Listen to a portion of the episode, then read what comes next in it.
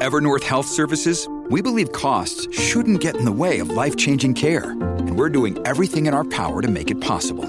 Behavioral health solutions that also keep your projections at their best? It's possible. Pharmacy benefits that benefit your bottom line? It's possible. Complex specialty care that cares about your ROI? It's possible. Because we're already doing it. All while saving businesses billions. That's Wonder made possible. Learn more at evernorth.com/wonder. For Henley Completed Homes, now selling in Mickleham and Officer. Henley.com.au. Australia versus the West Indies on SEN Test Cricket. Just things I work on just in the nets, just similar kind of thing as I'm trying to do now. Is just trying to hit the same spot over and over again. If we've got the ball reverse swinging, I try and work on getting the ball in my other hand to try and hide it a bit. I haven't really been able to do that really well, and um, having conversations with Josh and Pat about how they do it and what they feel when they're doing that. So uh, that was probably one of the main things I worked on over there. Scott Boland's a little insight into his game plan. That memorable over last night. He'll be a big part of what's to come. Four for 38 when play begins on day four. Our pre-game show is for Isuzu D-Max and MUX and for Trojan Tools. Tools built tough. When news is breaking, it's hard to get a few minutes with Peter Lalor. He's a man in demand. Pete, thank you for stopping by. Happy to be here, Joe Waitley. There is some news around, isn't there? There is. So give us your best in three so, minutes before okay. your next commitment. All right. Well, I'll first acknowledge the journalists who broke the story. It wasn't me, so I'm in the invidious position of following them up. Uh, Daniel Brettig and Malcolm Conn have just reported that the chair of Cricket Australia, Lockie Henderson, is standing down as chair and will be replaced by Mike Baird, who should be familiar to people as the former New South Wales Premier and current CEO of Hammond Care, I think. Uh, it's correct, the story. It was decided at a board meeting during this test match. Henderson has, Henderson has taken a new job in Perth, which is a full time job, and cannot find enough time to steer the ship, but he will stay on the board. Um, I can tell you that it has been unanimously supported by the boards and the state chairs. So he's a, I believe he said if, if there's one objection, I won't do it, and he got unanimous support. So he's uh, that's where we're at, Jared. What will it What will it mean? I don't think it'll mean a lot. I think Lockie Henderson hasn't been in that job very long. Uh, their their men are very similar character. Um, coincidentally, they're both they're, they both have senior positions in healthcare yep. of all things. Uh, they work very well together. Um, they'll continue so. Lockie will stay on the board and help him, and he, and he will stay in the job until February. But it, it won't mean a lot on that. There will be no change of style. Uh, I don't think be, he won't become an executive chair, more of an executive chair or less of a, that sort of chair. I, I have great confidence. I had great confidence in Lockie Henderson, and, and it's disappointing that he didn't stay longer. But Mike Baird's a very competent replacement. So he is an accomplished public performer as a premier. Yeah. Will he be more of a public performer in the role than perhaps previous chairs have been? Well, that remains to be seen. Um, I reckon there's a little bit of a vacancy there, isn't there, for somebody to step up into that, that sort of leadership role, given the things that we've been talking about with uh, the CEOs woes this week.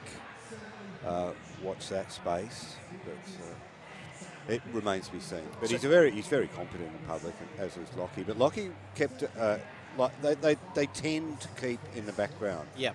Cricket Australia chairs you know, if the chairs are in the news, you know, cricket's in trouble generally. Yes, so there's yeah. two different models, isn't there? There's Richard yeah. Goyder, who's in the background in the AFL, and there's Peter V'landys, who's running the NRL. Correct. yeah, yeah. We will not. Mike Baird will not be running cricket like Peter V'landys runs rugby league. So the open issues of the past eight months. So Baird's been on the board during that period of time, and, yes. and he's been influential in that. So uh, in all of what we've been discussing, you wouldn't expect any jackknifing from the CA board? No, no. He was intimately involved in the decision with Tim Paine. Very strong on that. I, I kind of disagree with the, the, the, position he took, but he was strong about it and he defends himself on it. So, yeah, he's owned those things. Um, he,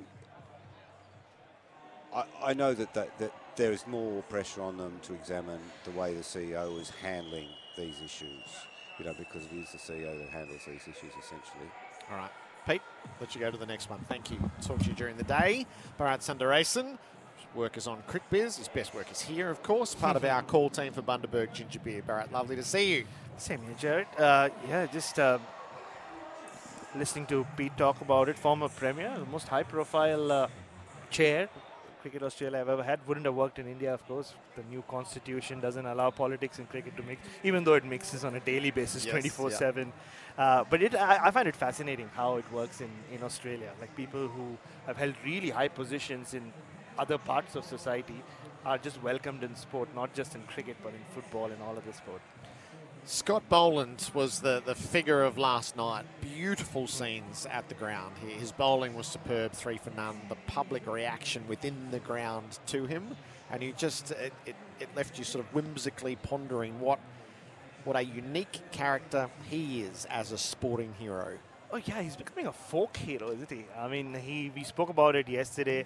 It's a fascinating story. I mean, the quintessential working class hero and working class from a cricketing sense. I mean, he's. Uh, I was just telling Ian Bishop before I walked in here about how he's done this year after year. And and the news from the West Indies camp is when they last toured here in 2015-16, only two brothers used to rock up to the MCG on push bikes, bowl in the nets, and the West Indians were like, why isn't he playing for Australia? And Curtly Ambrose, who was then bowling coach, was one of them.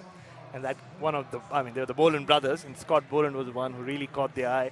Uh, but yeah, I mean, we saw last year when he became the first Australian to win the Johnny Mullagh medal, and how he started embracing his First Nations background, and how he's really, it's one thing embracing it, but to really get to know where he comes from, where his people came from, and to, uh, you know, he's become the face for so many young First Nations people coming through the ranks who want to play. And cricket needs more of them, right? Yep. You know, we've seen it in other sport. I've seen it in other sport, but cricket needs more representation from them. And now when you have a face like Scott Boland, not just because he's taking wickets, but the reactions, like you said, Yeah. he's getting from the crowd. There's a Scott Boland corner in every nook and cranny of every cricket ground right now.